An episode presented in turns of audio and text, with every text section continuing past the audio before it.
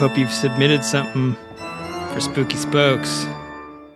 If not, we're going to be out there in the dark, underneath your favorite bridge, behind a creepy bush, waiting for you.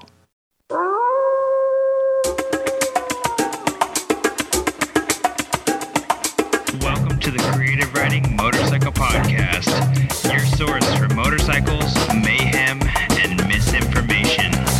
Listen, I can barely tie a shoe, let alone figure out this thing.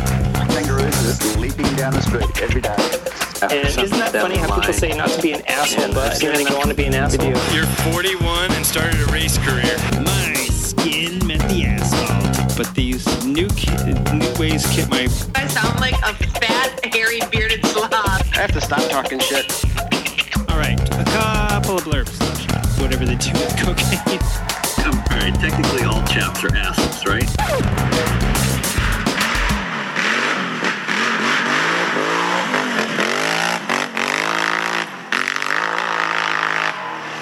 Uh, I'm gonna pick a word of the week. To oh my god, let's. do debatable. That's a good word of the week because every, everything on the show will be debatable. I was gonna say that's Debatable. uh, so that a good word this week? I don't know. yeah, we'll see. We can Debatable. debatable about it all night if we want. Uh, our our choice of our choice of uh, motors certainly should not be debatable. Debatable. That's that's one thing.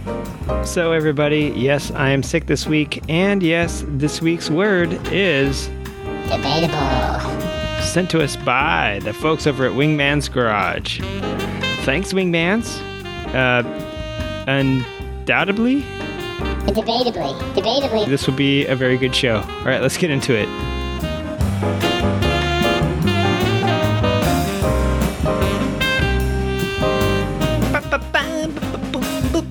Hey, also before we get into the meat and potatoes of the show, I'd like to say uh, happy birthday to uh, one of our very first guests. Actually, I think it was our very first guest, uh, definitely from Wisconsin, our first racer on the show, uh, Chris Singsheim. Happy birthday this uh, week, buddy. I think you you you're always 26 or 29, whatever it is. Never ask a, a racer his age uh, or his times.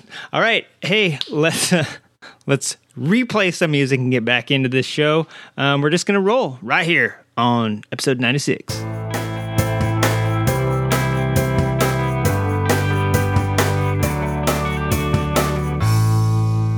There's nothing more hooligan than getting kicked out of a hooligan race. yeah. All right. So, hey, welcome to this week's episode of the Creative Riding Motorcycle Podcast, episode 93. Uh, just kidding. it's like 96. I think it's 96. Yeah, it could be 93. It's it's actually 96. I have it written down on my calendar even, and I totally just Nice. m- muffed it right there. So uh, this week we got a couple things on the menu, um, but first and foremost, I wanted to uh, talk to Chris a little bit about last week's uh, Uh, motor challenge. Oh, last week's motor challenge. Yeah. So I just wanted to let you know, um, just to start this week off and on a positive note for you, that uh, yeah, it kind of seems like you kicked my ass three nothing. Well, I can live with that. I don't know about you, but I, I'm pretty good with it. Yeah, I'm kind of bummed because, uh, well, here's the deal: the Wingman's Garage. I know they only get back to us, or, or they. I think they only put out a show every two weeks. So I think they're going to be kind of doing this like uh, in between. You know, I'm gonna. I might have to hit them up for their for their answer this week. But I know that they answered our our challenge on air last week. Um, Oh, rad. so the Misfits, I don't know how many of them put their two cents in, but the vote came back. Uh, you know, are you an idiot for picking the square four? And then Phil, his response was Ariel square four. You got a time machine, which I was like, I don't know exactly what that means, but I kind of meant, I feel like it meant like, dude, are you an idiot for picking the square Well, four?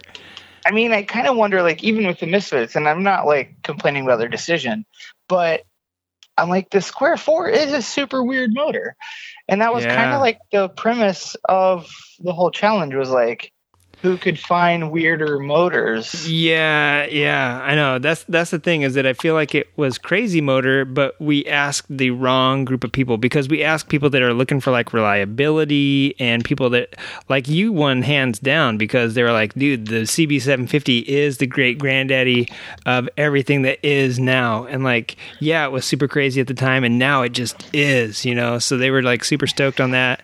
The fact that you can still find parts and Well, that- maybe I don't know. Maybe that's your fault. You picked the wrong judges. Um, so yeah, anyway, I got this really, really, really good feeling about this week's uh, picks, except for the fact that it's a good feeling that I think you're going to win again.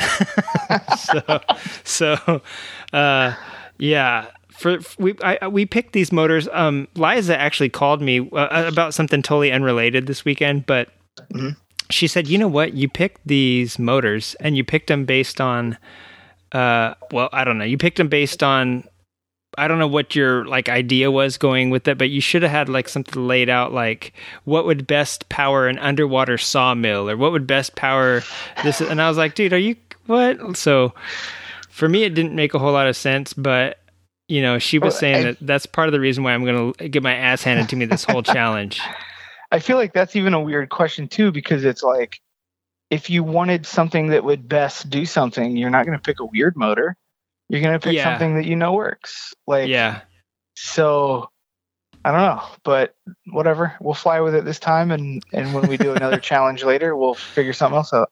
Yeah, we'll figure out like what would be. Uh, you know, we will have like some weird like s- secondary role for for it or whatever. So yeah, I don't know. Yeah.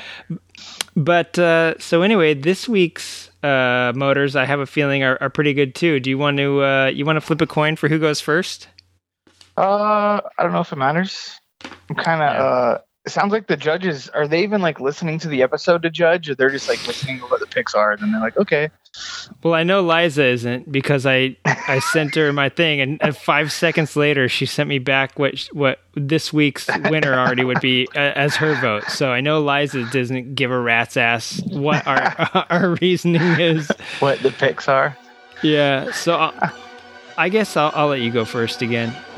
Okay. And now this week's Motor Challenge.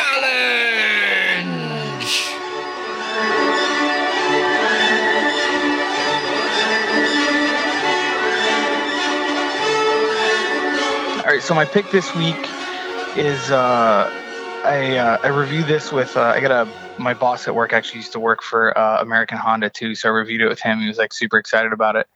But my pick this week is uh, like motor configuration wise isn't really that weird. Um, but the reason I picked it is because motorcycles are a luxury item, at least in the United States. Um, and in California, like, and people that do commute on motorcycles, like, they're not people like, oh, I don't have a car. I can afford this scooter. I'm going to get this scooter and commute on it. Most people that commute on a motorcycle are like motorcycle people that are like, I'm going to ride my motorcycle to work because I ride it on the weekends and it's fun. So I'm going to ride it to work too. So this one, like, I feel like it's a great all around bike and it was designed like for the commuter that still goes and hits like the canyons or the track um, you can ride cross country or you can go ride like Big Willow on it. Like it's a it's a capable all around bike.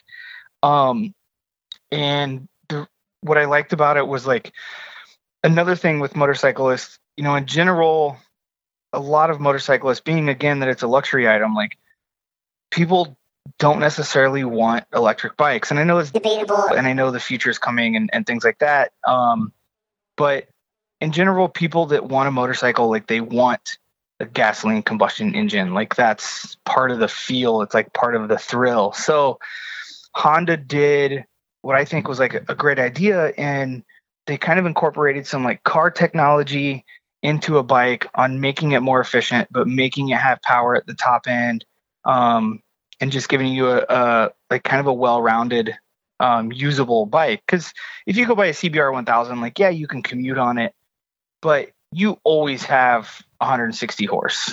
Um, Yeah. and And another thing is like if you have a CBR 600, um, just because I'm so used to using Honda, so I say CBR, not Gixxer, but like they're kind of a turd. Like if you're riding around town and you're at 3,000 RPM cruising, which they do, and you pull the throttle open, it does nothing. like you have to shift it two or three times to get it up in RPM. Now, on a 600, once you hit nine or 10,000 RPM, like they are a rocket ship and they just keep climbing to 12, 13, 14, whatever. But, you know, it's not like a usable power if you're commuting. At the same time, like I'll use my Ducati as a, an example. Like it's it's a great little air cooled two valve motor, and one of the reasons I like it is it's air cooled, and I don't want all the radiators everywhere, and I'm okay with losing some compression and losing some some performance tune out of the motor because it's air cooled but i can get rid of stuff like water lines and radiators and i'm okay losing 5 or 10 horse whatever it is Yeah. so the motor i picked for the week is a honda vfr 800 with VTEC um, i felt like the VTEC was such a cool innovative thing to put on a bike especially like this that is a sport touring it's a good commuter, but it's that it's a touring and a sport bike. Like it's sport touring. So it gives you like this cool mix of both. Like you can get out on the freeway and you can cruise at three or four thousand, five thousand RPM, and it's going to cruise nice and smooth. It's a little bit different than a car. Um, I'm not 100% sure on the Honda cars, but it's I believe it's more of a variable valve timing, the VTEC. Um, and on the VFR, it was a two valve to four valve. So you're riding around at below. When it first came out, it was 6,800 RPM, and then they changed it to 6,400 RPM, and uh, is when it turned on. It actually didn't turn off until 6,100. Um, so you know you're cruising around up to a little over 6,000 RPM on a two valve motor.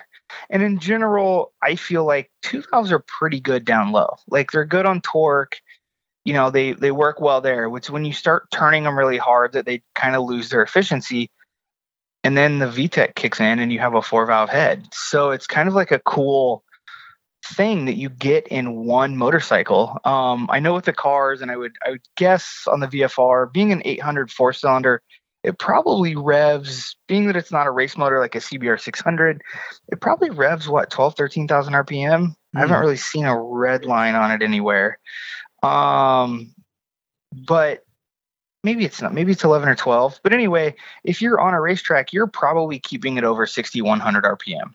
Like, so you're going to stay in VTEC the whole time. So you're going to have that like race bike feel. Like you're going to have that four valve head activated, if you will, um, when you're out really giving it and having a good time. And then when you get on it Monday morning and you throw your hard bags back on it and you cruise to work, it's going to be a nice little two valve motor. So I think it's just a cool thing that they they did in one. Being a Honda fan and thinking of the RC30 and RC45, like I love that it's a V4 and the old VFRs. But so I love that it's a V4. Um, they went under seat exhaust, I believe, in maybe it was the gen before the the VTEC. Um, I think they dropped the VTEC for the 1200. That was kind of a flop and then now they're back to the eighth gen that came out in 2014 VFR 800F again.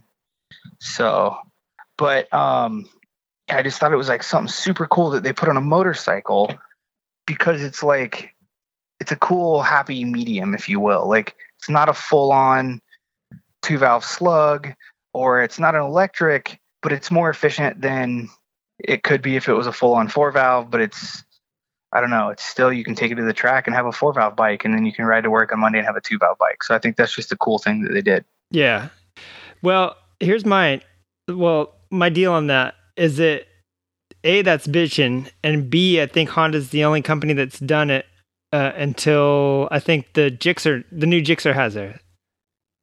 Is it a two valve, four valve deal, or do they do the timing like the cars? It's a timing. It's like V Okay. V. Wait, what is that? So Variable like valve more like timing. the Toyota Yeah. VVT. yeah, that's what it is. Which actually, the Honda VTEC is a variable valve timing. They just don't call it VVT.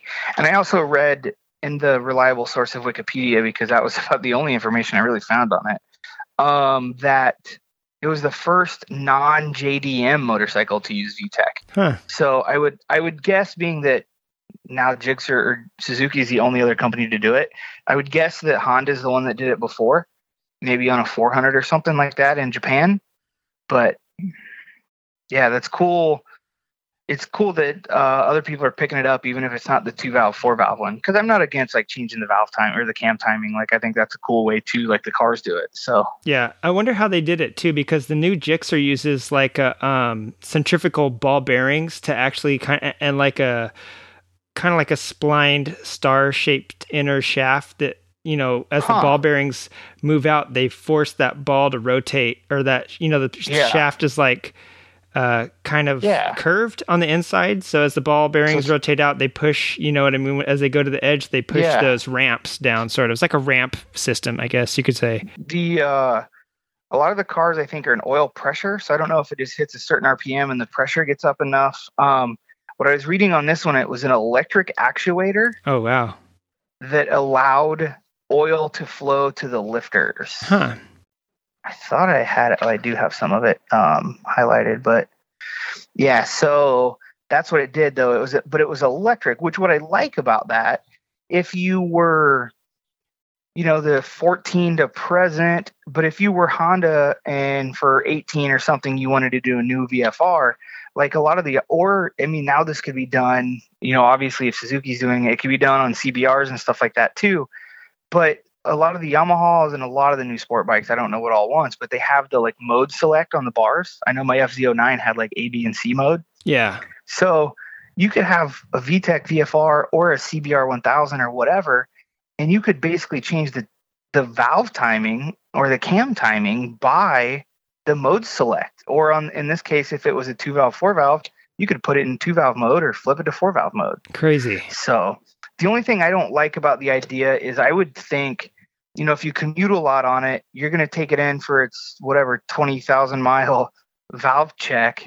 And two valves are going to need adjustment, and two valves are going to be brand new, and they've Right. never even opened, Right. and they're going to be carbon shut. So That I is don't know. that is so crazy Yeah. because yeah, they have to be shut all the time, or else you know what I mean. Like right? I mean that's Yeah. else you'd be losing compression somewhere. Well, and it's not like, and I don't even know how they would do it. I mean, I'm sure Honda could figure it out because they're good with that. But it's not like one of them, you know, one set works for 10 RPM and the next one works for 10 RPM and they rotate like back and forth. It, from what I understand, like you got two that run all the time and two that kick in during VTEC. So it's kind of like like that to me was weird. Like that's a weird maintenance problem or Yeah. question, you know. so because you also like I would think that a lot of people that buy VFRs they put a decent amount of miles on them. yeah.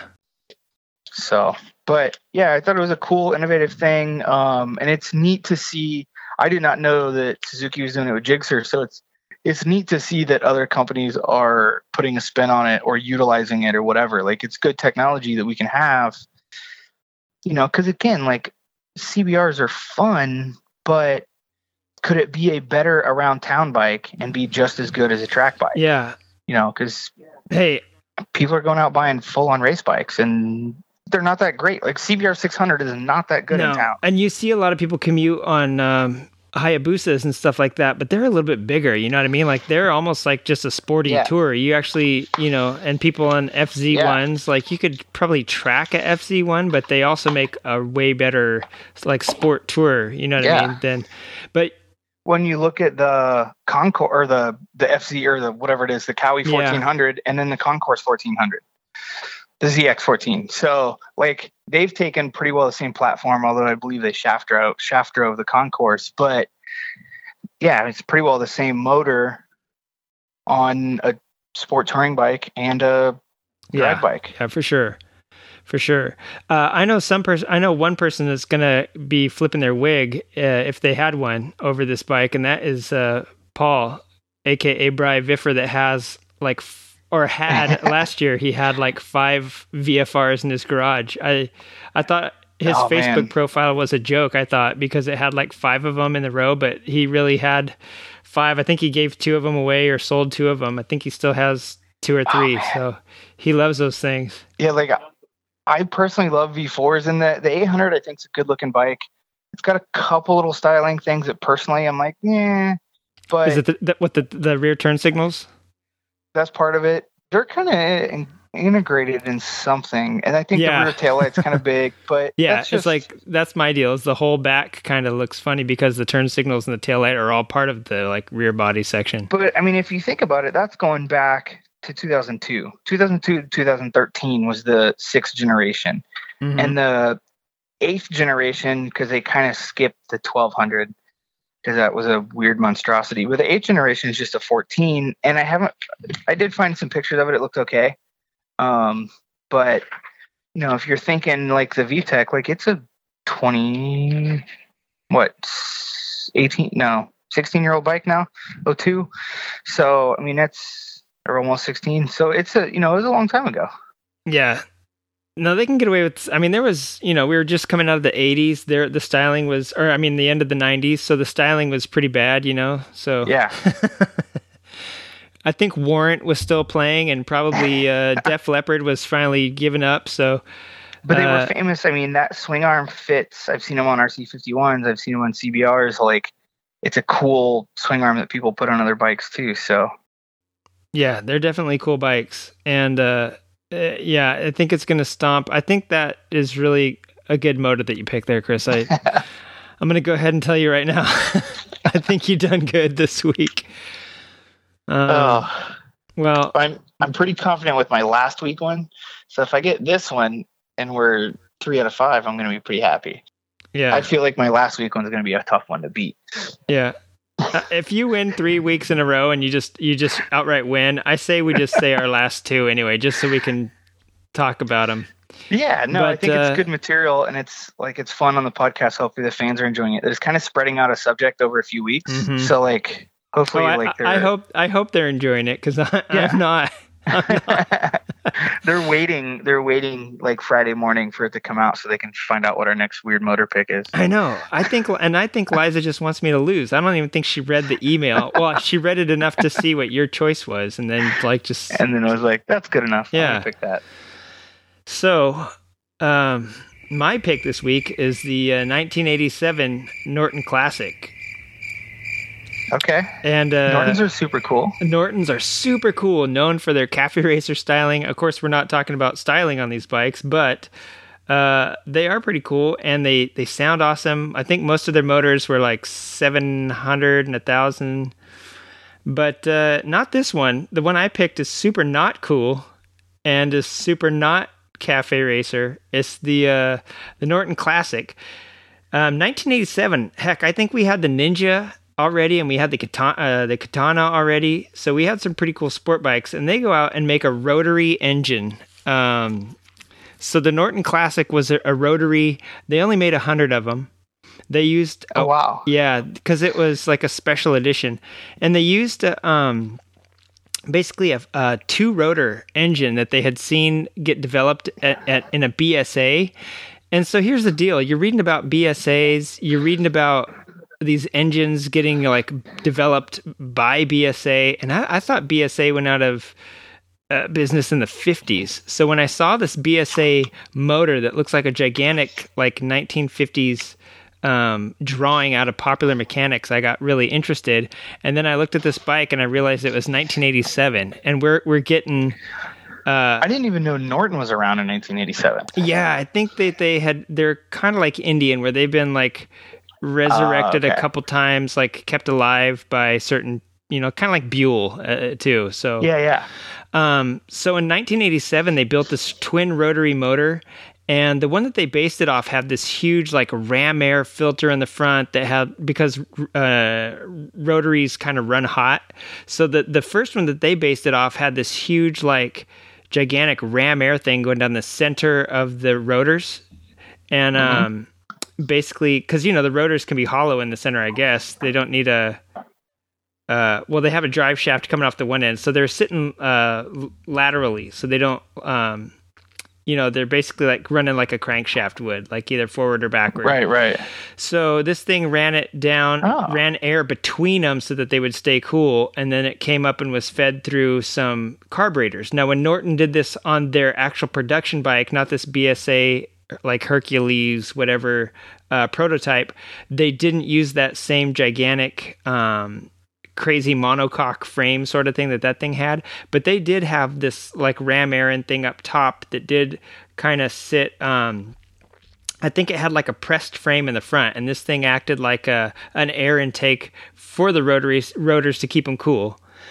And then That's kind Yeah, of yeah. So are you saying that on the Norton it was kind of transverse, like a most motorcycle motors are then, so that actually spun like forward towards yeah, yeah, yeah, they they they would have spun Okay. forward, and um and that that helped keep them skinny. You said Hercules and I saw that one and that looked like it was Yeah, sideways. see that the Hercules one I think was the inline, and that's how he blew. Okay. I think that's how he blew the air down the center of the um the rotors, Rotors. because they they really don't have to have Okay. anything in there. They can just have a shaft, right? I mean, they can pretty much just have a, a gear Okay, gear spinning yeah. off one of the ends. They don't need anything in between them, as far as I could think. Right. All the lubrication goes on on the Okay. other side of the the um rotor like on the like the the triangle side now this is hard describing a rotor because for those of you that don't know a rotor motor a rotary motor is like a three stroke kind of.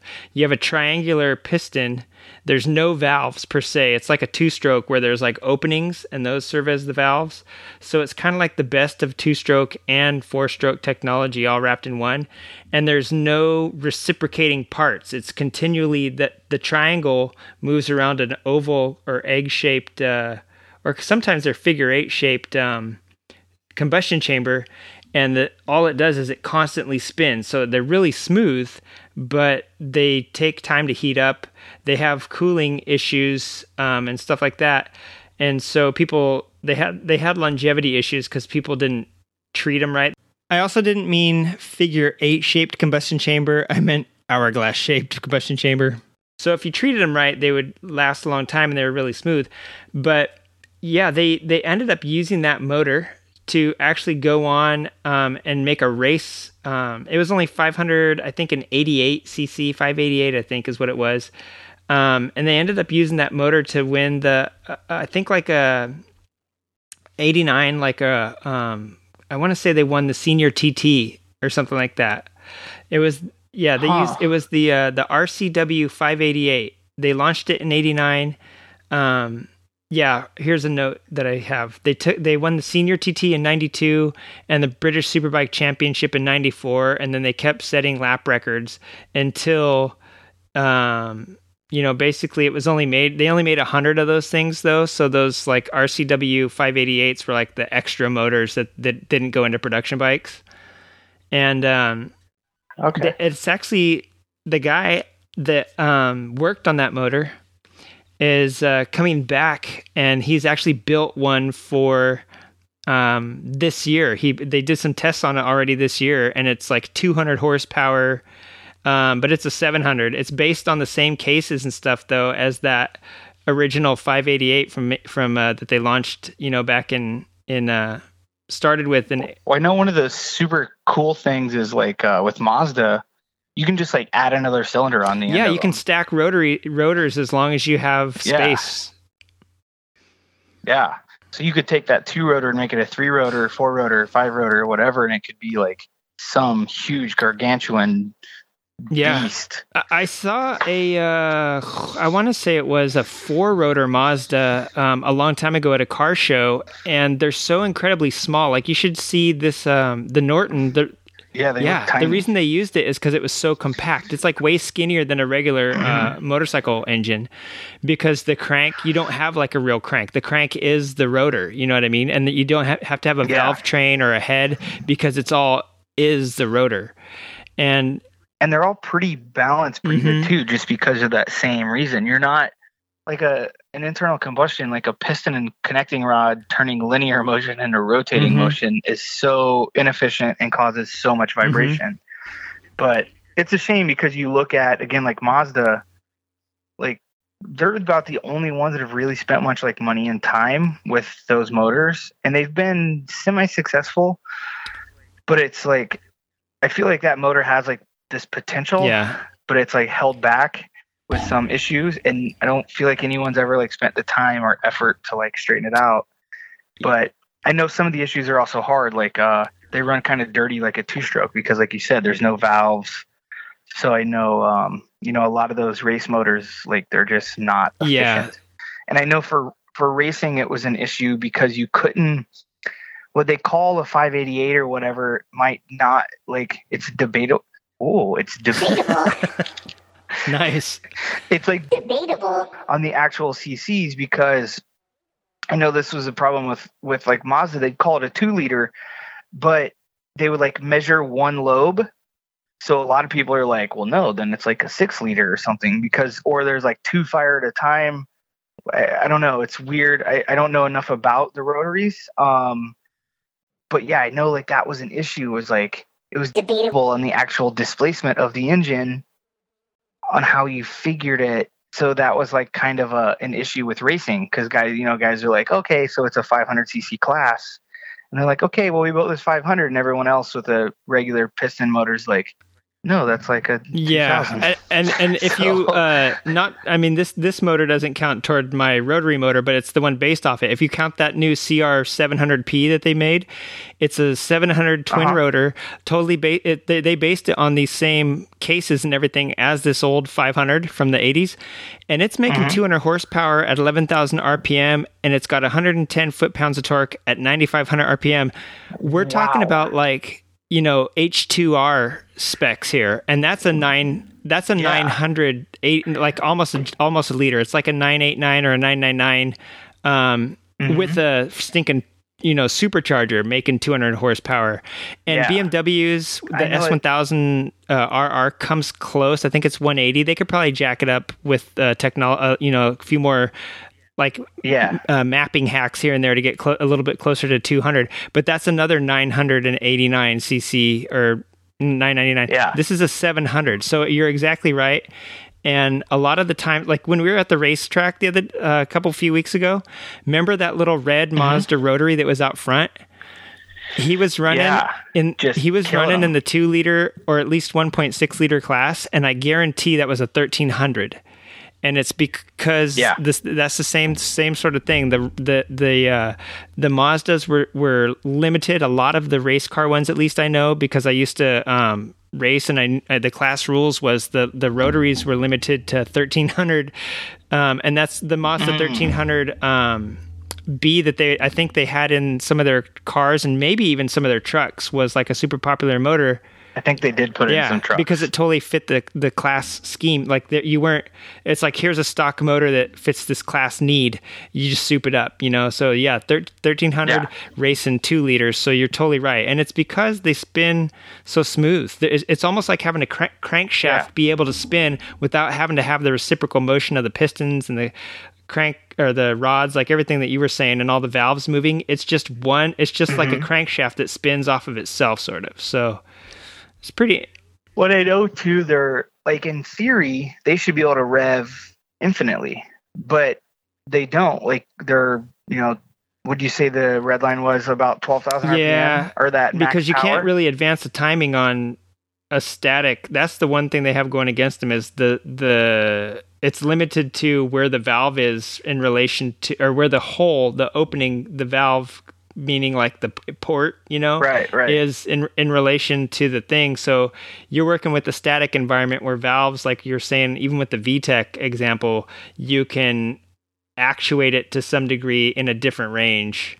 I think they also too, you know, even with tight tolerances, the way the piston slides in a cylinder, you don't get this as bad. But I guess on a rotary, if you start getting to that higher PM, they kind of smack the cylinder walls, and Uh, they'll, yeah, they'll that could dent be. or poke holes in the in the wall of the cylinder. So I know that's like one of the issues. Um, I got a guy at work that that used to work at a place that did a lot of rotary stuff, and they had a big fancy RX-7, and so we've had some fun conversations about them, but Yeah. you know but they're super cool When you hear them fire up they sound like a two stroke Oh And yeah. when you when you see like a pretty raced out rx7 sitting there and idling and sounding like a two stroke it is like the wickedest thing ever. Yeah. so. And it's it's basically like a it's like a two stroke technology with four stroke um I don't know four stroke uh, uh, principle. And it's like a three stroke because it's triangular shaped uh Yeah. pis- piston or rotor I guess.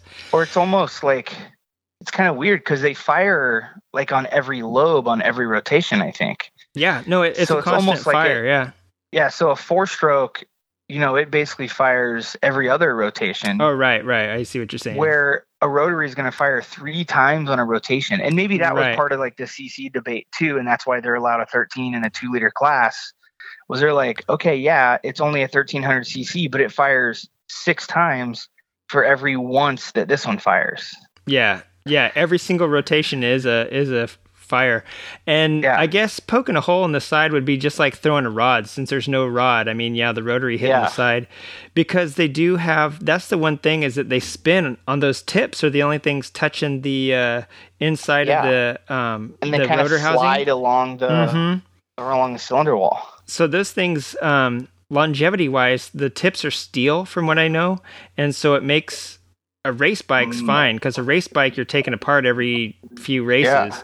but um as far as making it for like lubrication for like long-term use on the street and then once those tips wear down you're going to get blow by and like uh, Mm-hmm. like like you would need a ring basically it's because you don't have piston rings either those are your seals so you're going to get the same thing as if you needed a ring job Yeah. so yeah that sort of stuff comes into play Yeah, I think the only thing actually I don't know if anything comes with them right now, but the last thing I knew of was like the RX8. yeah i think that's about it So interesting. I didn't know like 87. That seems like so new. Yeah, compare. Yeah, because see, most of the, most of these weird, wacky engines, you think of like, oh, they tried everything back in the fifties and sixties until they figured out what's worked, and then in the seventies forward, it's all V twins or parallel twins or whatever, Well, right? I would have to check the year, but Suzuki had the RE5 that almost put them out of business. So it's interesting a company like Norton that you said, you know, at this point they were kind of like Indian, like someone had resurrected them. And it's like, okay, you're going to buy this name that has this like history. You're probably on a shoestring budget, even if some billionaire bought them and, you know, is doing it.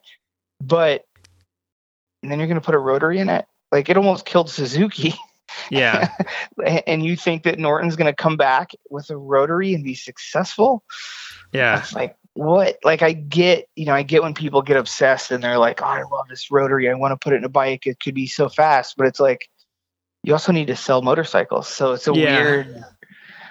It's a weird thought process for sure for me. Just like knowing a little bit about the history of the RE5 and how it almost shut down Suzuki.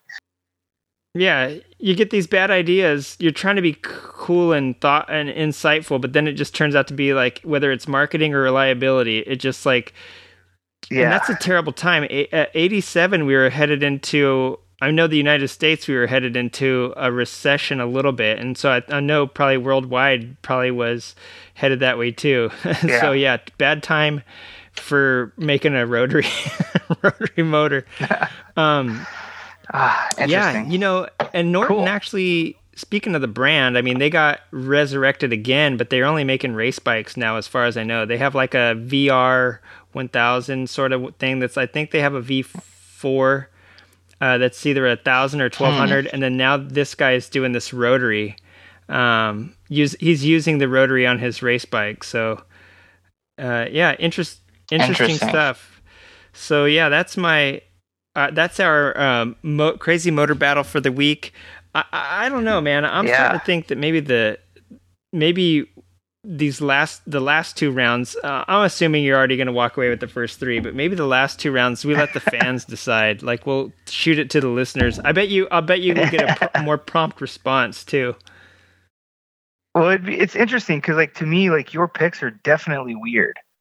So it's interesting on like the judges on what they're they're like judging based on, um, because like I don't know, I felt like with the CB, like I I presented it as a weird motor, and I feel like in that year it was a weird motor, but the Square Four, it's like it was always Yeah, weird I know. it would still be Yeah. weird but maybe that's like part of the thing where they were like it was weird and it worked like it was innovative but it it spurred so much progression type deal. I don't know. Yeah, So- I think they just thought of mine and thought, dude, what the hell? so we'll see. well i know uh i looked at rotaries um there was that company hercules again the suzuki re5 and then i didn't even see that norton did one. So Yeah, and I feel like that's an interesting thing because again, like personally, I feel like there's, I know that there's certain things holding it back, But when you see like the RX-7 and RX-8, like there's obviously potential. But again, if maintenance is one of those big things holding it back, like it's hard in a production vehicle to have that problem. And I believe EPA and um, clean cleanliness and efficiency is one of the I- issues. all so. that stuff was taken hold right at that time. So I mean, yeah, it's totally totally what Yeah. wiped all that crap out. All the all the crazy stuff. Yeah, bye bye.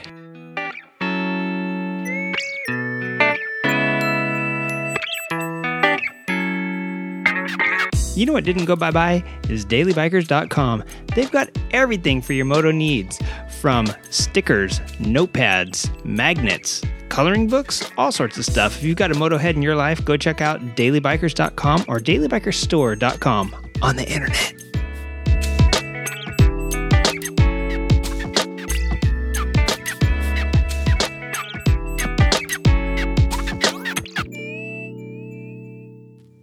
All right, so we are uh, we're back, and I want to briefly uh, recap the Bolsa Chica. Last weekend was the final round of the Roland Yeah. Sands Classic Flat Track Classic. Um, I think Andy DiBrino walked away with it. The he did by Yeah. one point. my God, my God, So it was so crazy because we saw at the AFT finals, um, Joe Kopp, who had a pretty commanding lead, actually, his motor uh, gave out right on the starting line, and basically that was it. yeah, I think uh, he made it. He started to exit turn two, and it just like I, he actually got a bad start. I was next to him uh, coming out of two, and I had about a half a bike on him, and uh, all of a sudden it just like he pulled off the infield. So it um, it definitely it definitely uh, hurt him with some points for sure.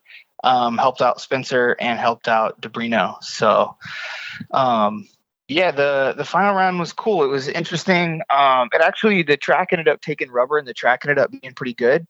Um, I think the overall event was super cool. They had concerts that I never had time to go see.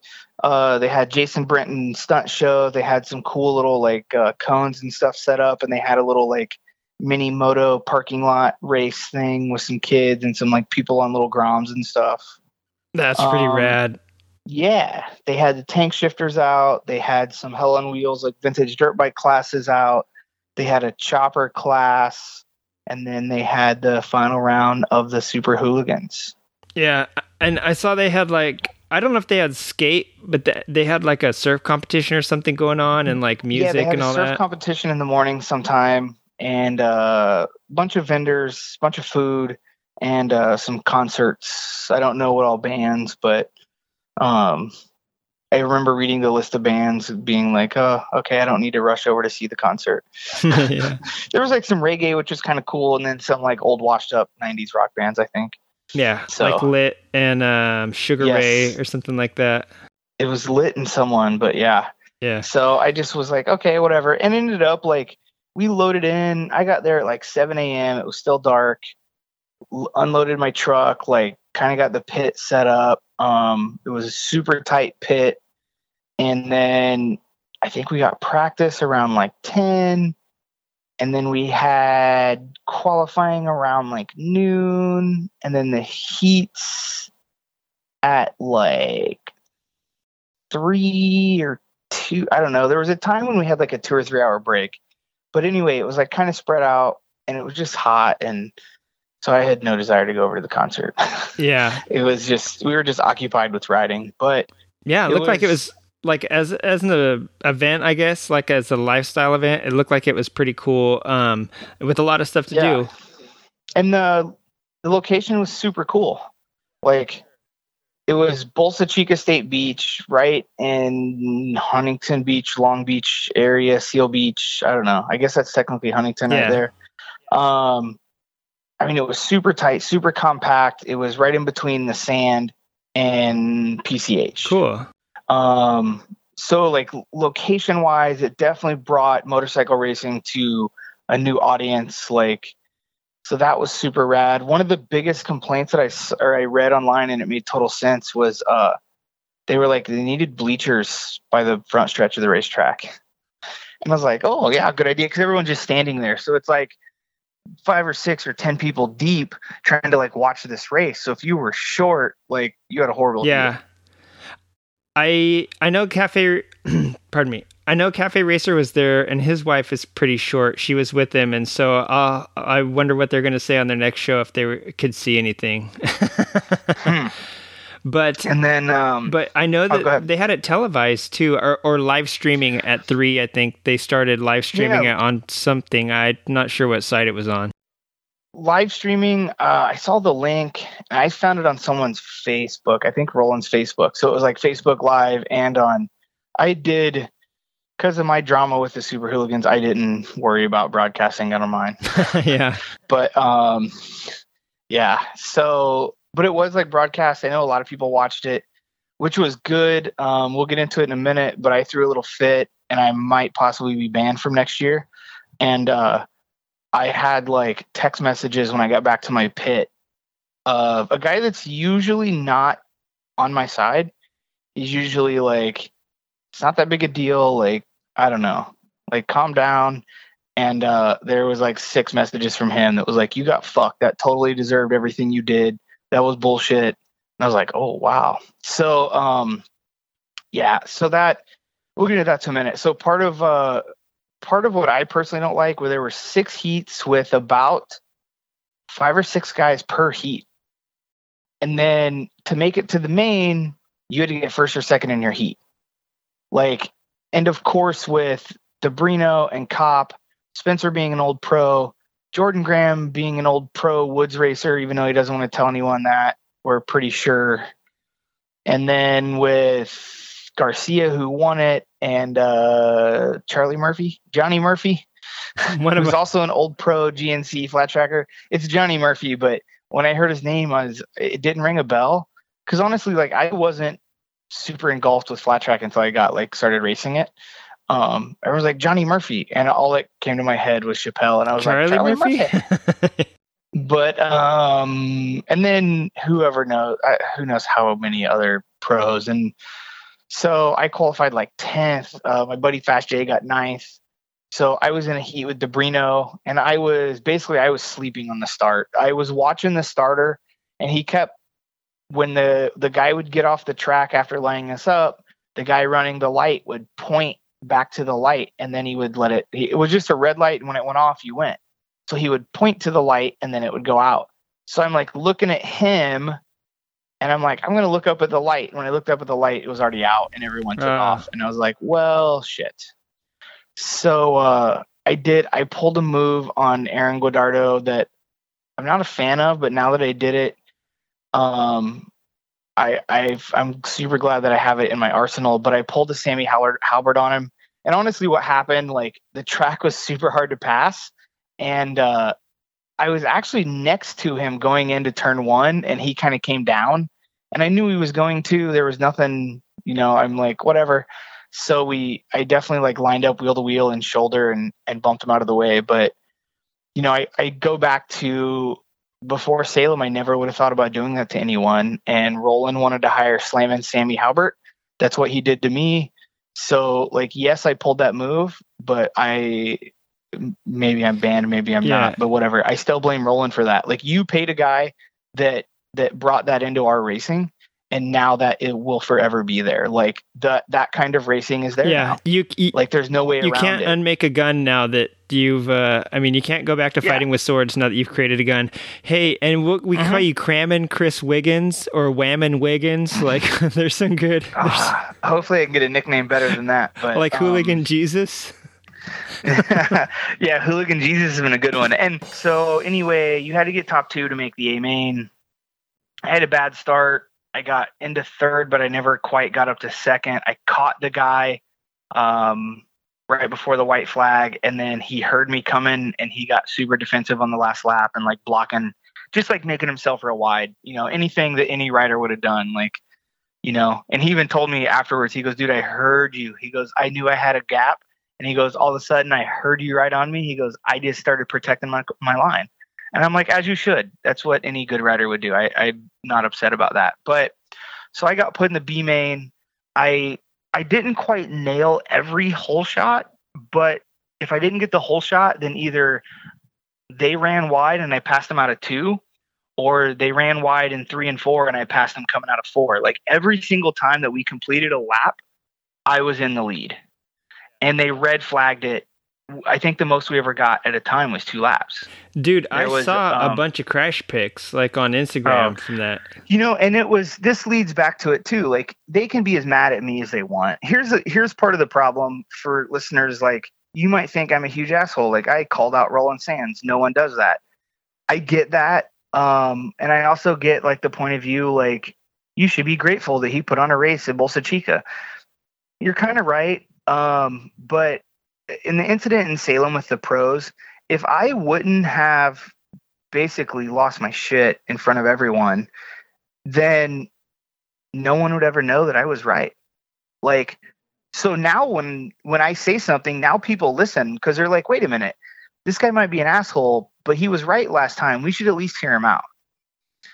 Where if I was super polite and quote professional about it, then Roland and Cameron, which they did this by the way, could basically ignore everything that myself, Butcher, not necessarily Sean and Aaron, but that's a whole other political story. But myself, Butcher, Speed Merchant, Josh from Broken Home, like every original hooligan that's really built this said, and they totally ignored. Like no one knows that they ignored everyone. They only know that I'm an asshole and I said that pro shouldn't be there. So now that they're agreeing that oh we got to change the whole policy with the pros, I'm sitting back here going told you so, and they're acting like no one ever told them that that was a bad idea. Yeah. So like I might have been an asshole at the time, but now it's like people at least go, okay, he's a dick, but maybe he's right. yeah. Where if I was just polite and professional about it, no one would know that I was right the first time and they wouldn't listen to me now. Not that they're really listening to me now anyway, but whatever. That's also my personality, good or bad. Yeah. So uh yeah, there was just wreck after wreck after wreck, and they were running short on time. So they were like, okay, four laps left, and I get the whole shot. And then there was a wreck, and they're like, okay, two laps left, and we're sitting across the and so it was also unorganized back to that point. So there were, I think I counted today, there were supposed to be 12 guys on the track. There were 15 or 16. And this track was tiny. Like it made Costa Mesa look big. Yeah, I saw it. It was pretty small. So, and there were like nine or ten dudes in the front row, guys that like. I, uh, what they did, we were all lined up for the B main, like in the little chute, and they they come over and they're like, "Okay, where's this guy? Okay, you're on the front row. Where's this guy? You're on the front row. Where's this guy? Okay, where's this guy? Where's this guy? Okay, you guys are in the B main. Everyone else, like, you're not in the B main. What are you doing up here?" And every single person that was in that shoot rolled out onto the track anyway. And even though he told people where to line up, people lined up wherever they wanted anyway. The guy that got fourth in my heat pulled up next to me and he looked at me and shrugged his shoulders. And I'm like, I can't be mad at you. I guess I can because you know what you're doing, line up where you're supposed to. But once one guy doesn't do it, everyone else is going to not do Yeah. it. They're like, fuck it. They're going to let that guy. And, and the thing is, like, it wasn't a fun, like, people always give that excuse, like, well, hooligan stuff is fun. You're supposed to just go have a good time. At Costa Mesa Speedway on Harley night, it's 100% fun. You know what it costs to race? It's free because we bring people in the stands. You know what's up for grabs? A high five and a shitty trophy because it's fun and we bring people in the stands. This cost me 50 bucks, which I know is not that bad, but still costs money. There was, and I know that I wasn't in contingency, but there was a $50,000 motorcycle on the line. There was a thousand dollar dash for cash. I believe five or a thousand to win the main, 350 or something for second, and something else for third. There was big money on the line. So guess what? It's not just fun anymore. You can't run a shit show. You need to have your shit together and have a, the race organized. And it wasn't. And he paid guys to do it. But that was kind of that was a lot of the issue. You know, I get a lot of that, like, oh, it should be this, it should be that. And I'm like, there was a fifty thousand dollar motorcycle on the line. It should be ran hundred percent professional. Like, yes, mistakes are made, but there were some that were bad. Not having a B main lineup was a bad mistake. So there's restart, restart, restart, and then on the last restart, they told us two laps left, and uh, we're sitting there, and the two guys inside of me and one guy on the outside of me just take off, and they were like entering turn one before the light went out. And I'm just sitting there and I look over at everyone in the infield and I put like, I'm like, what? And I remember I took off and I did a, I went through one and two and then I'm like, no, that was bad. I'm like, they're, They Jared Meest it, dude. They totally Oh, Jared yeah, it. and I saw a red flag come up too, by the way, just to throw more like confusion in. So I see a red flag come up. So I cruise around and guys are still racing. I cruise around and I pull in next to the start line, next to where Roland was and the flagger. And I'm like, you guys aren't going to call that? And I'm as I'm standing there, Roland looks at his rider and he goes, okay, that guy wins. He wasn't in first place because he didn't. I think he did jump, but not as bad as everyone else. But it's hard to tell because I didn't move at all. Like when the light went out, I still didn't move for a second because I'm like, okay, they're to call that. So he, then he points at his rider. So first mistake was there was no lineup. Second mistake is if you have stock in who wins and you want your rider in the ma- and maybe I'm reading too deep into this, but nevertheless, Roland Sands had zero business being in the infield, pointing at anyone to win or anyone to lose. Like that was super unprofessional. Like, how are you going to let something slide really bad and then just point at your rider? Like, I led every single lap that was a legitimate lap and nailed every start that was a legitimate start. And then you're going to point at an Indian to win the event.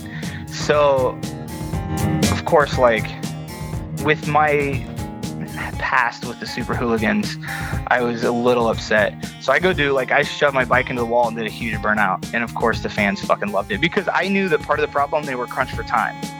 But it doesn't matter, like you fucked up, that's why you're crunched for time. So I did a huge burnout. The fans loved it. Roland didn't. I saw him after the race, told him that I felt it was unprofessional, and he said, "You know what? You're done with all my events." So if I am, will cause more drama later. Um, but I don't see it happening. Like, here's the thing: if you kick me out of your event, like, how legitimate is it?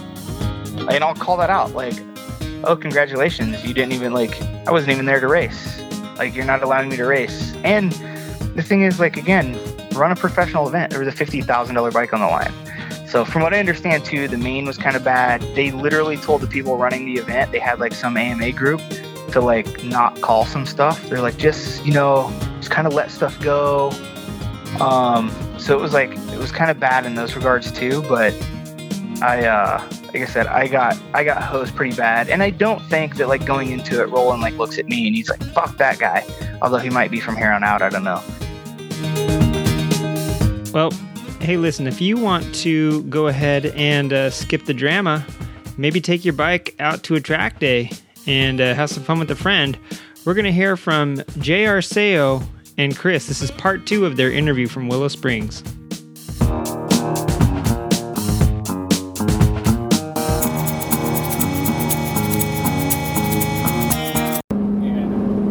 All right, so we have left the track. We're driving back to Los Angeles. Los Angeles. Um, we're both spanked. We rode a ton of laps. Ran most of the bikes out of fuel, even though we brought extra. It was super fun. Um, Juan got bumped up to Group Two. He was actually faster than me on my Dyna and could almost hang with me on my Ducati. Like I wasn't that much faster on my Ducati than I am my Dyna, but um, yeah, Juan was hanging pretty good, so it was super fun. So, Juan, what'd you think? Was it a good time? Uh, there, there's another better word for good. uh, yeah, it was freaking badass. Okay. I, So you going back? Have you already looked at dates to go back? Um, I was asking some of the guys there um, when's the next track day. Um, I'm definitely going back. I'm hooked. Good. Uh, yeah, it was it was badass. It was super fun. The uh, the Street Fighter did pretty good, and he would pull me on the straightaways. I couldn't hang.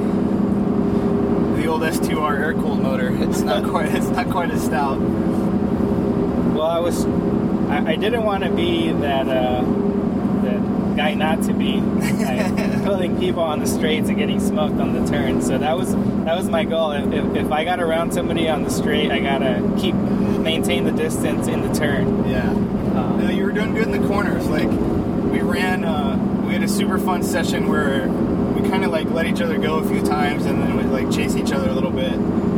It was fun. We were running pretty close, but it was good. Like when you were out front, I was able to just like I was backed off enough to where I could run close and not like be too sketchy. But it was good. Um, I don't know what else to ask. So, see, the bike did good.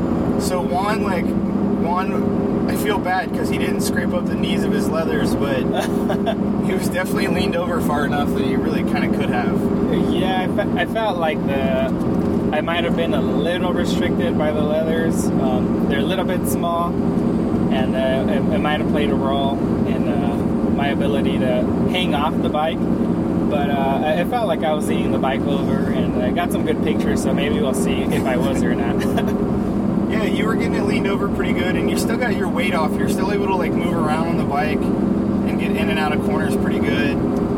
So it was fun. It was like super fun to watch because I didn't know what to expect either. Like, and I'm weird. Like I've taken people to not necessarily like this kind of course before, but like canyons and flat track and stuff like that. And I always feel bad. Like I always feel responsible. Like if you would have crashed today, I'd have been super bummed. I'm like, man, my fault 'cause I brought him to the track, even though it's not.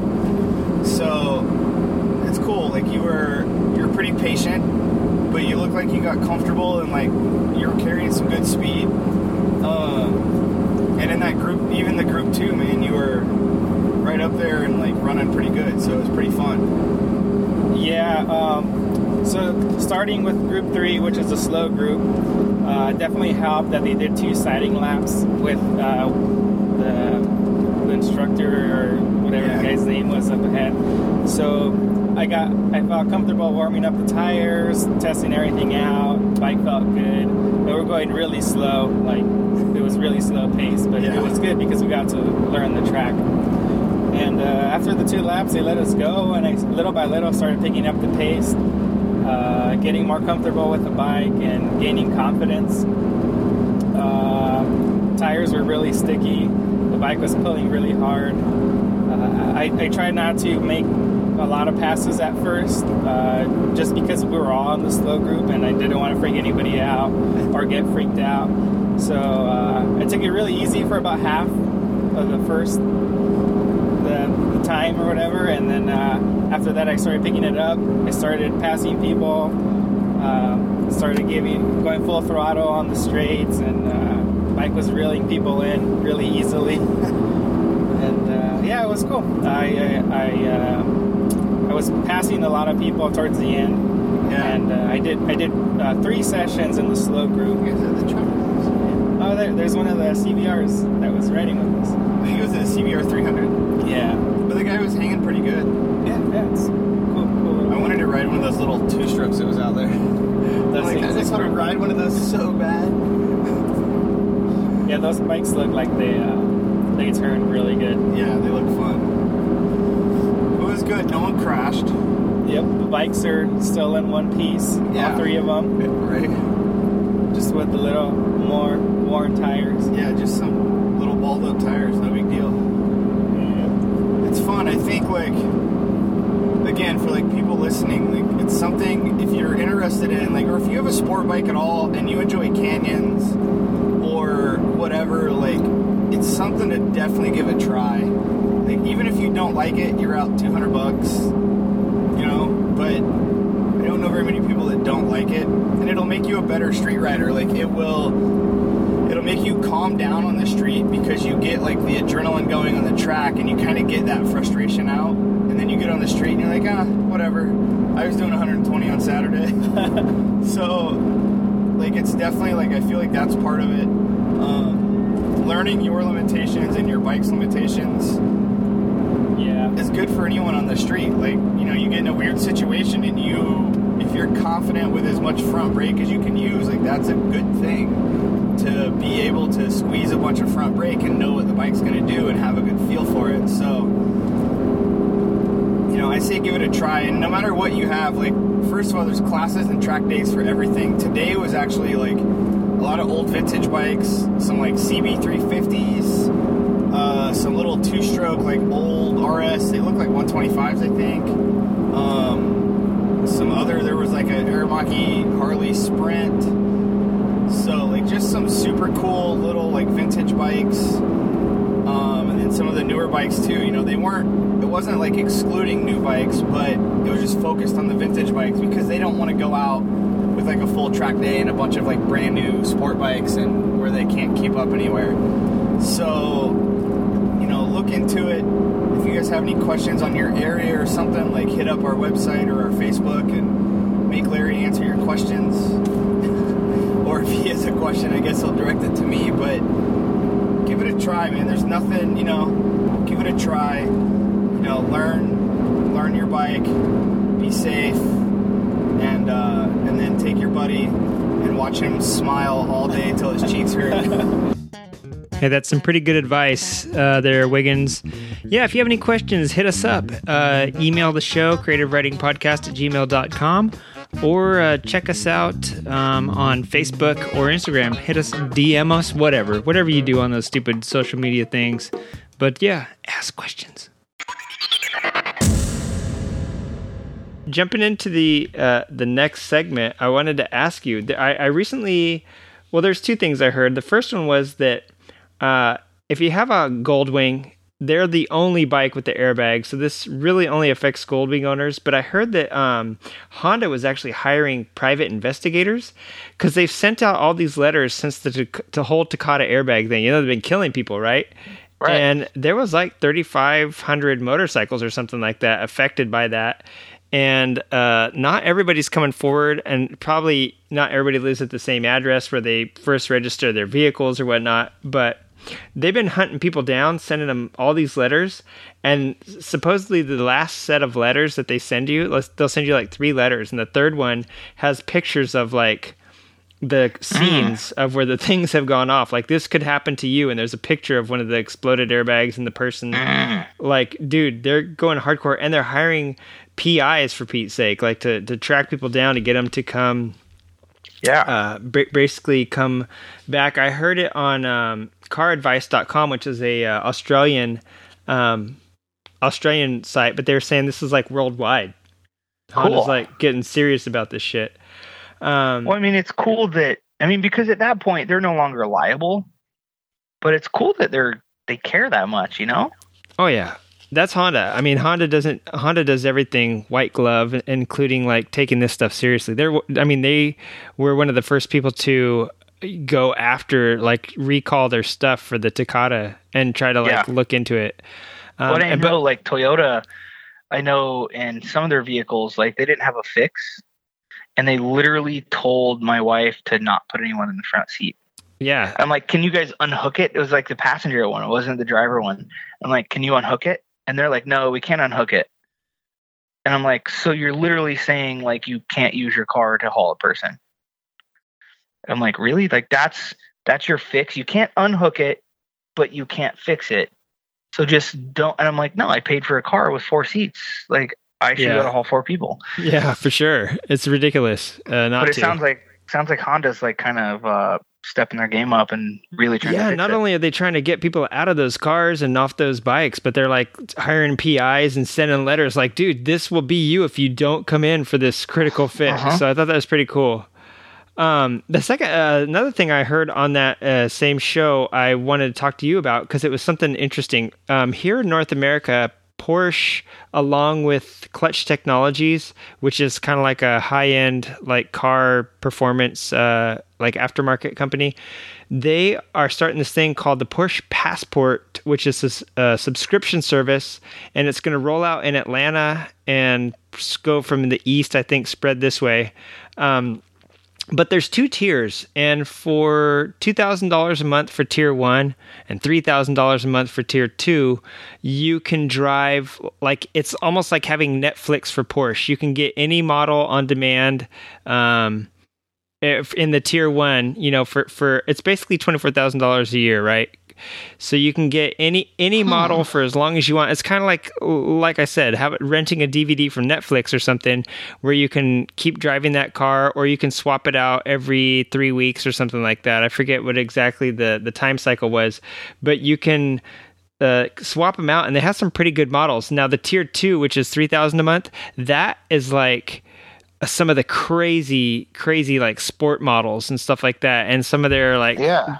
crazy turbo like GT and like the Cayenne, whatever, like top of the line stuff, and some of those cars that are like kind of like the HP four from BMW, where it's like, like a race only Porsche. Um, they're uh, uh, you know thirty six thousand dollars a year sounds like a lot, but some of the models that they are talking about that are in the tier two uh, are Yeah. go up to like a hundred and twenty thousand dollars or something like that. So you're actually Well, like and- getting it for like a three year lease. You know what I mean? Would would be cheaper than than uh, is kind of like what you're getting. And, And, probably maintenance costs. oh yeah, Everything went in out. I mean, yeah, you know, if and it's one of those like, I, that's a genius idea. yeah, you know and it's it's porsche so you're hitting a price point of people that can afford it but i mean dude that's that's Yeah. such a cool idea because also like okay well, i'm getting bored of my gt3 i'm gonna have Yeah. to go in and see what else they have yeah.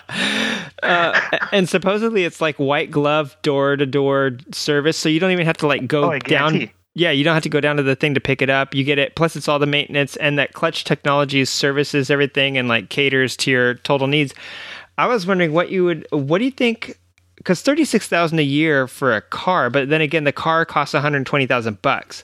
We're talking like if we translate this to motorcycles, do you think like Ducati or Aprilia or even Harley Davidson could pull it off, or Motus? Like because they Motus doesn't have like a whole bunch of different models but Harley does. I mean, Harley's got some like if you could cycle out between like a CVO and like or like a fully decked out like Road King Special or and then like the only drop down to a Sportster for a few couple weeks and then jump back up to like a CVO trike or something. I don't know. Like I just, I feel like for Harley it'd be hard because the guy that wants a bagger is gonna get a bagger, and he's not gonna want a Sportster.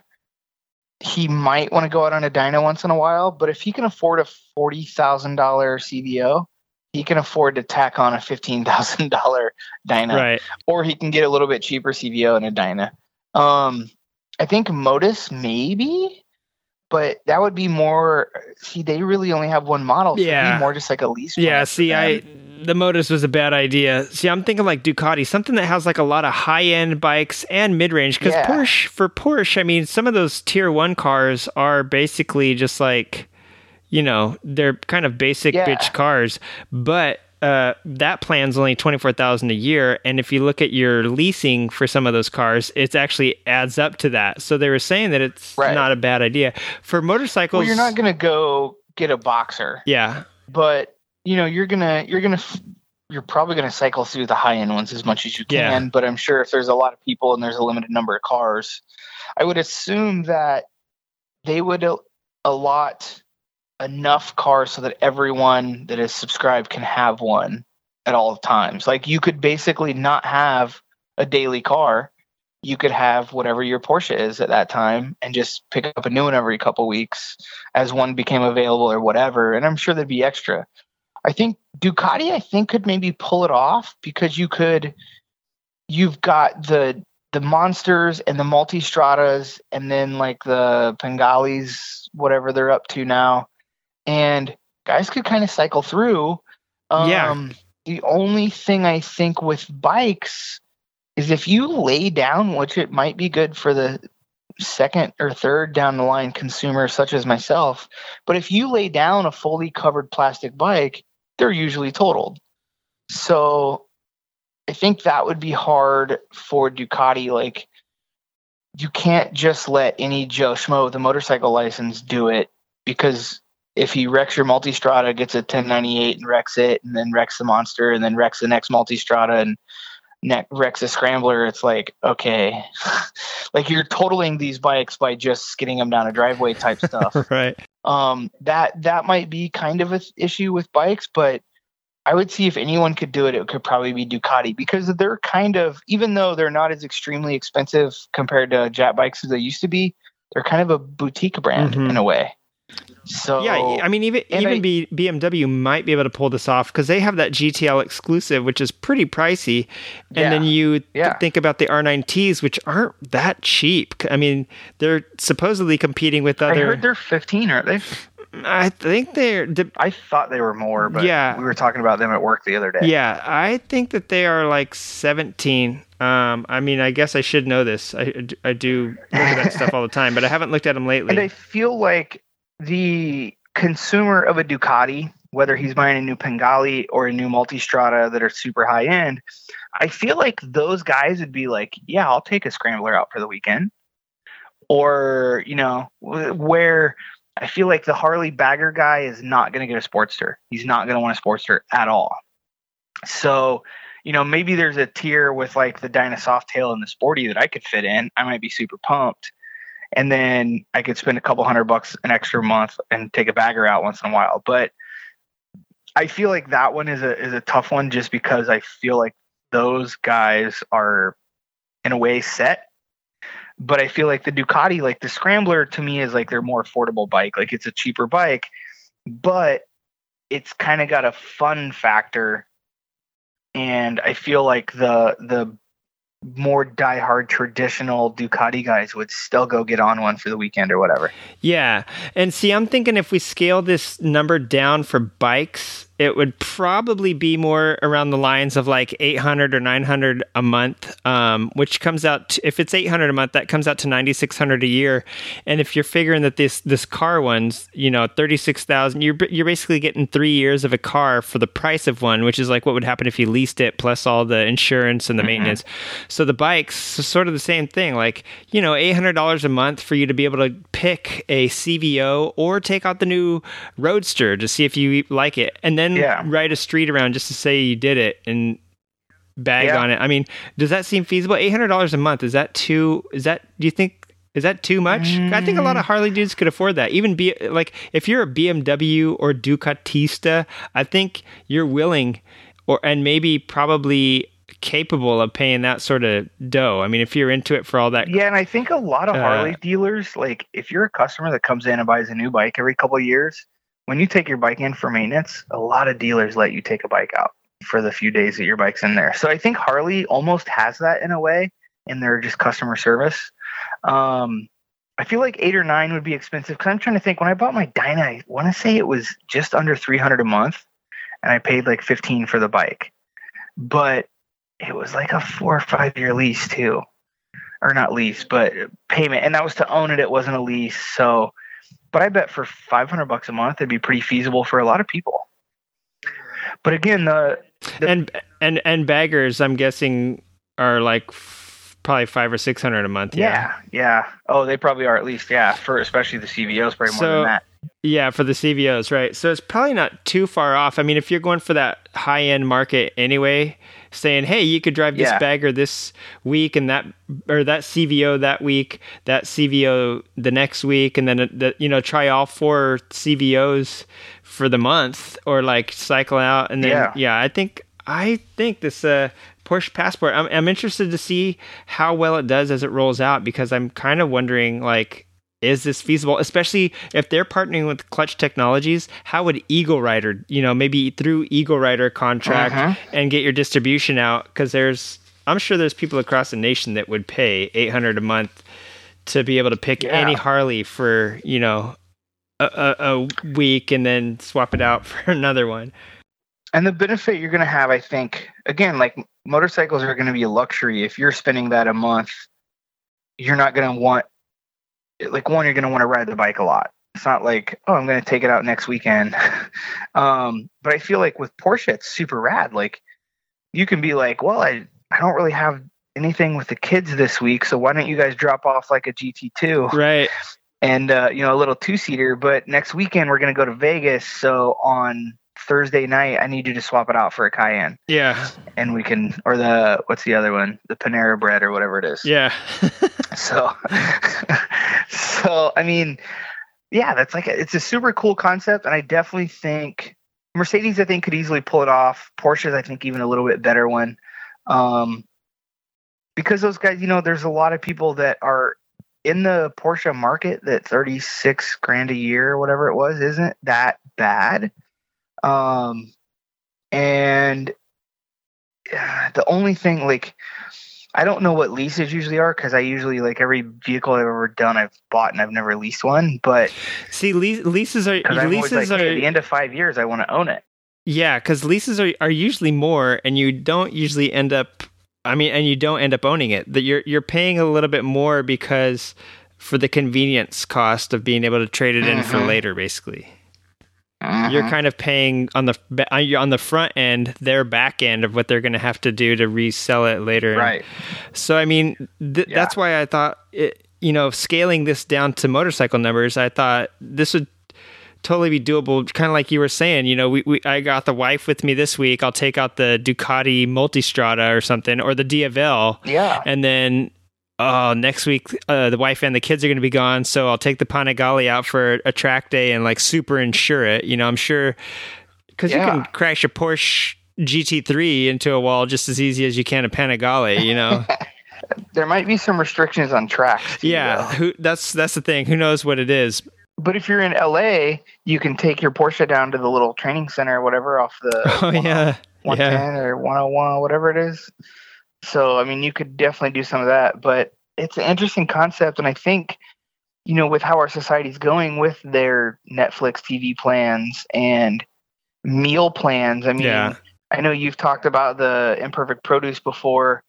And uh, even before, like, when I was just on the show once, I my wife and I checked into, it and I don't think it's in our area yet. It might have been where you used to live, but um, we used to do Blue Apron also, and we had our reasons for quitting that one. A lot of that was just like, man, we, we really miss taco night. We want to do yeah. taco night. so so we kind of quit doing like the Blue Apron, but there's so many things that are basically subscription based yeah. that why isn't your car? Yeah, and you know they did. Or your motorcycle. When I lived in San Diego, I think there was a company that was uh, sort of like you know those metro bikes that you can just go down and rent a bicycle for a few hours there was a car service mm-hmm. like that in san diego where if you hmm. needed a truck to move something but you don't have a truck uh, or even a garage for that matter like you could go rent a truck There's, and there what's the car one where you have an app is it gym car no gym car is little electric things it's like an app on your phone and there's cars parked all over the city and yeah. it was big in like like San Francisco and stuff where people don't yeah, own cars. That's the one I'm talking about. And they're like in oh, San man. Diego. They, that's what they had too. Yeah, they're like, oh, I need to drive somewhere, and they pull their app out on their phone and go, oh, there's a car three blocks yeah. from here, and you go over to it, and it opens up, and the keys are in it, or something like the app. You know, it's with all the Wi-Fi and all the like. Well, shoot, Chevy was doing it with the OnStar a long time ago. So with that stuff, it just opens up and the keys, you know, you're supposed to put the keys wherever you're supposed to put them. And then they get in the car and the, you, you, it keeps track of where you go or whatever. And then it just like your credit card pays for it. Yeah. This so, was the same thing down in San Diego, except I think there was like little stations where you parked them and it had like a box for that you get your, your number back or whatever your deposit back when you put the key uh-huh. in the box and lock it or whatever the hell it was but it was sort of the same thing hmm. they, but they were they were instead of a yeah the app would tell you where the car was and then when you go there there was like a little physical station that you like put like a park one of those yeah. paid parking meet whoops one of those paid parking meters drove down they lived in berkeley and didn't have a car and they drove all the way down to orange county yeah one. So they were like, you know, what, it's just cheaper and easier. So we got one and drove it down here. So it's super interesting.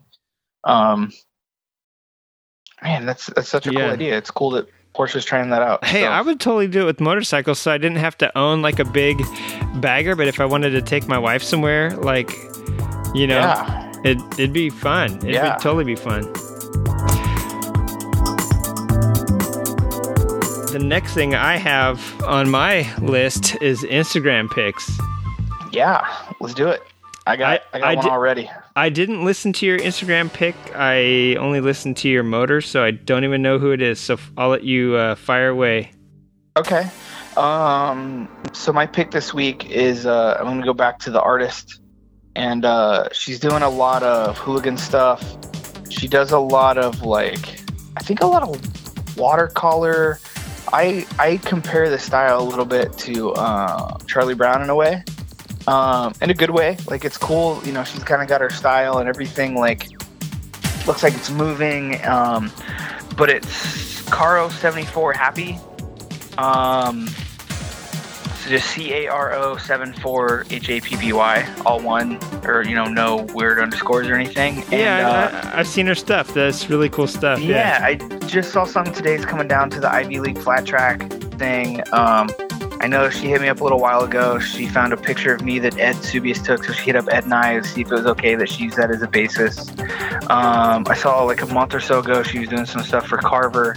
I have a coffee mug that she did of me um, that I got. Um, so it's cool. Like it's a cool. Uh, you know, Christmas is coming up, so if you're a young flat tracker and you want to get your dad something and he drinks coffee or whiskey in a coffee cup or whatever. Um, so it's definitely like it's cool, and it's cool that she found like um, you know she into the flat track and the hooligan stuff, and uh, it's just it's pretty interesting to see. I think she just did some work with Vanilla Cycles again, Carver.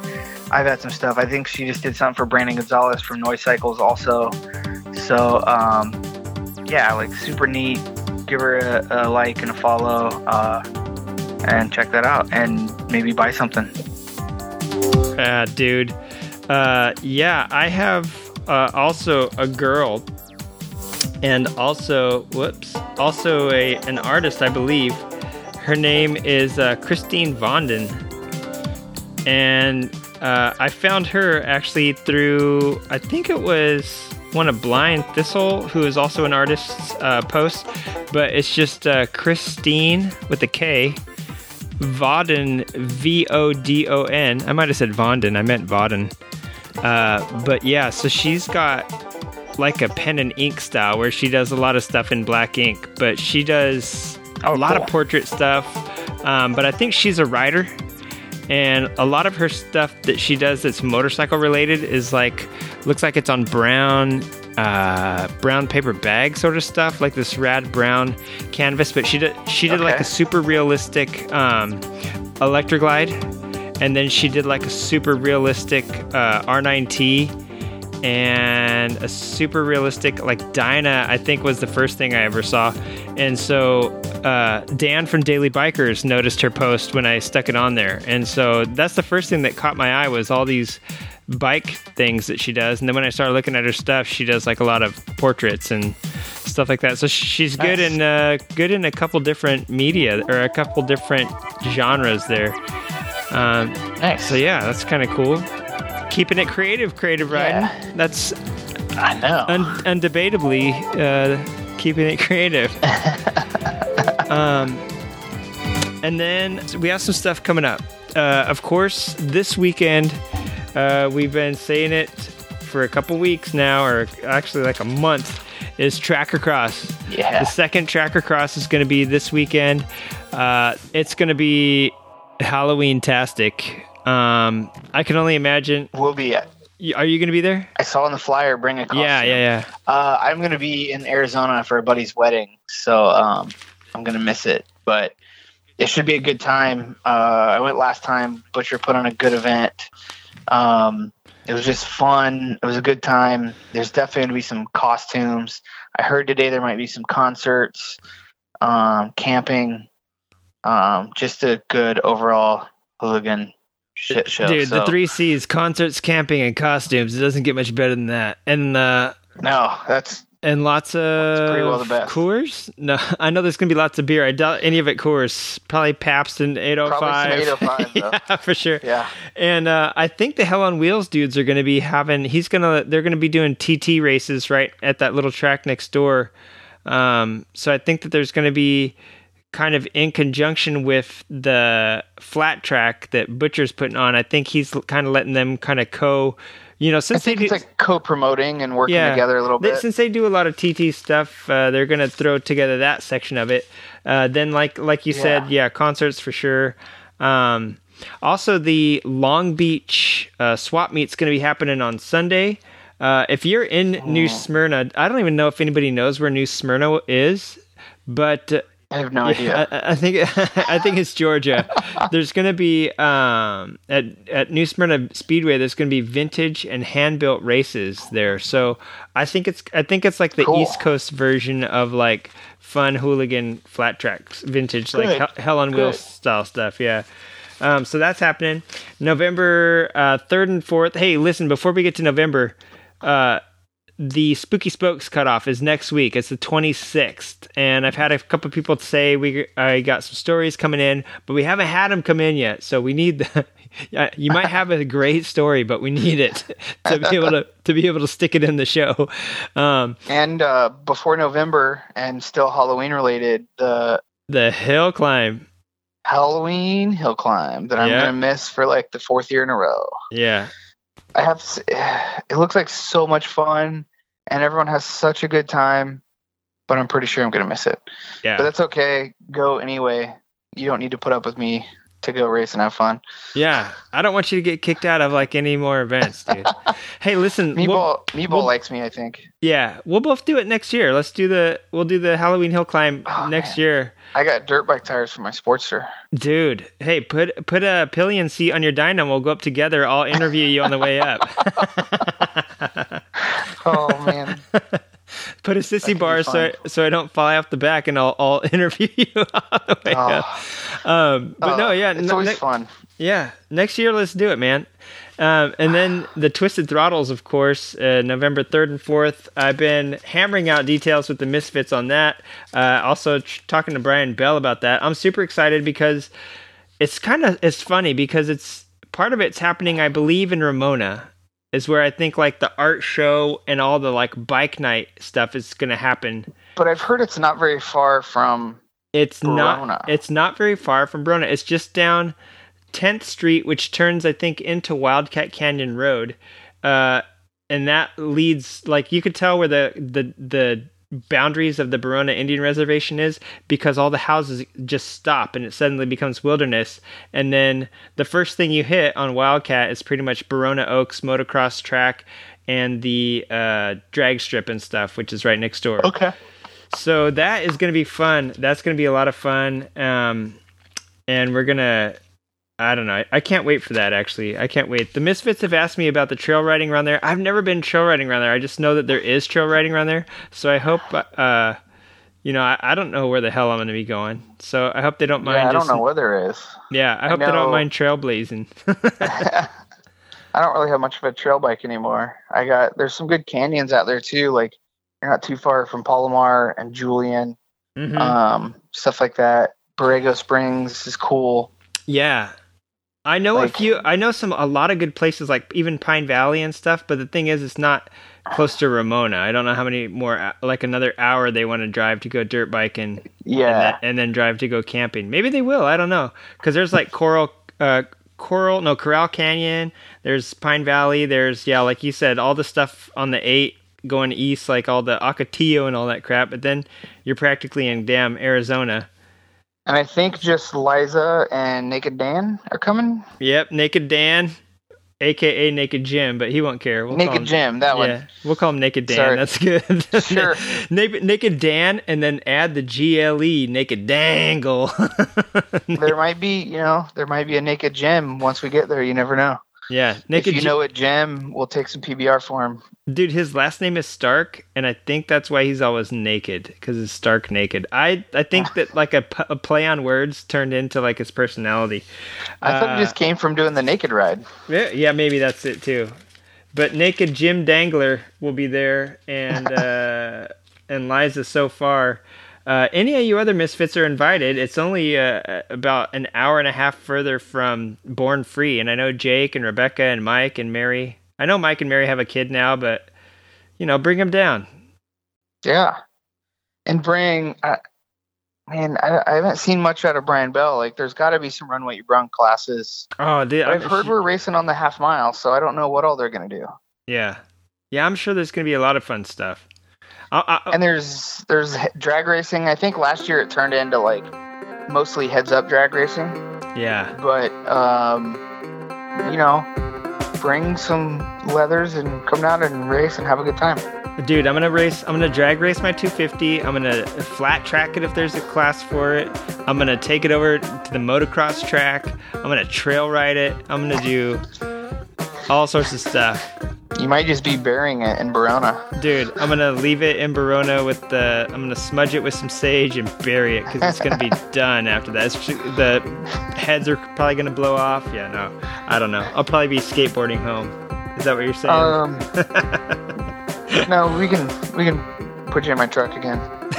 yeah. I don't know. Uh, I think that's about it throughout the end of the year. Um, Yeah, I'm sure there's going to be some stuff coming up here and there uh, nationwide, which we'll tap into. I know we've been covering a lot of local stuff lately just because there's so much local stuff happening, but we'll try to tap into some nationwide and even international stuff uh, coming up here in a couple months since it's going to be summertime on the other side of the hemisphere. So uh, we'll Yeah. check we'll check in with that. Um, but yeah, that's that's our show, man. Uh, anything you want to, any cool sign offs you have?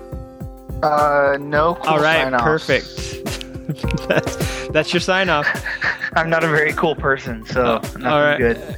All right. Well, hey, thanks for hanging out with us uh, for another hour and a half of your time. And we really appreciate Right. it. If you have the time, check us out. He is SoCal underscore hooligans or Wig09 on Instagram. I am Creative Riding Podcast. You can also check us out Facebook at Creative Riding Podcast and the web at www.creative-riding.com. Email the show. Email your spooky spoke stuff. Creative Riding Podcast at gmail.com. And look for us look for us at IMS. Oh yeah. When is that coming up? Do we have a date on that yet? I think it's November 19th. Okay. I think. I, good. I have I have the stupid email, but I haven't uh, looked at it in a while. They send it a while back, and I haven't looked at it since then. All right. Sounds like fun. So, hope, hopefully, we're there. hopefully, I didn't. Hopefully, I didn't get rejected. All right. Well, that's our show.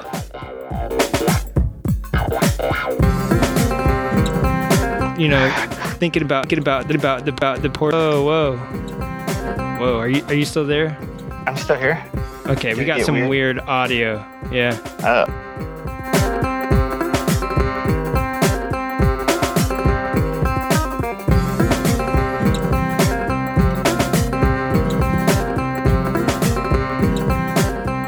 Happy birthday again, Sing Time.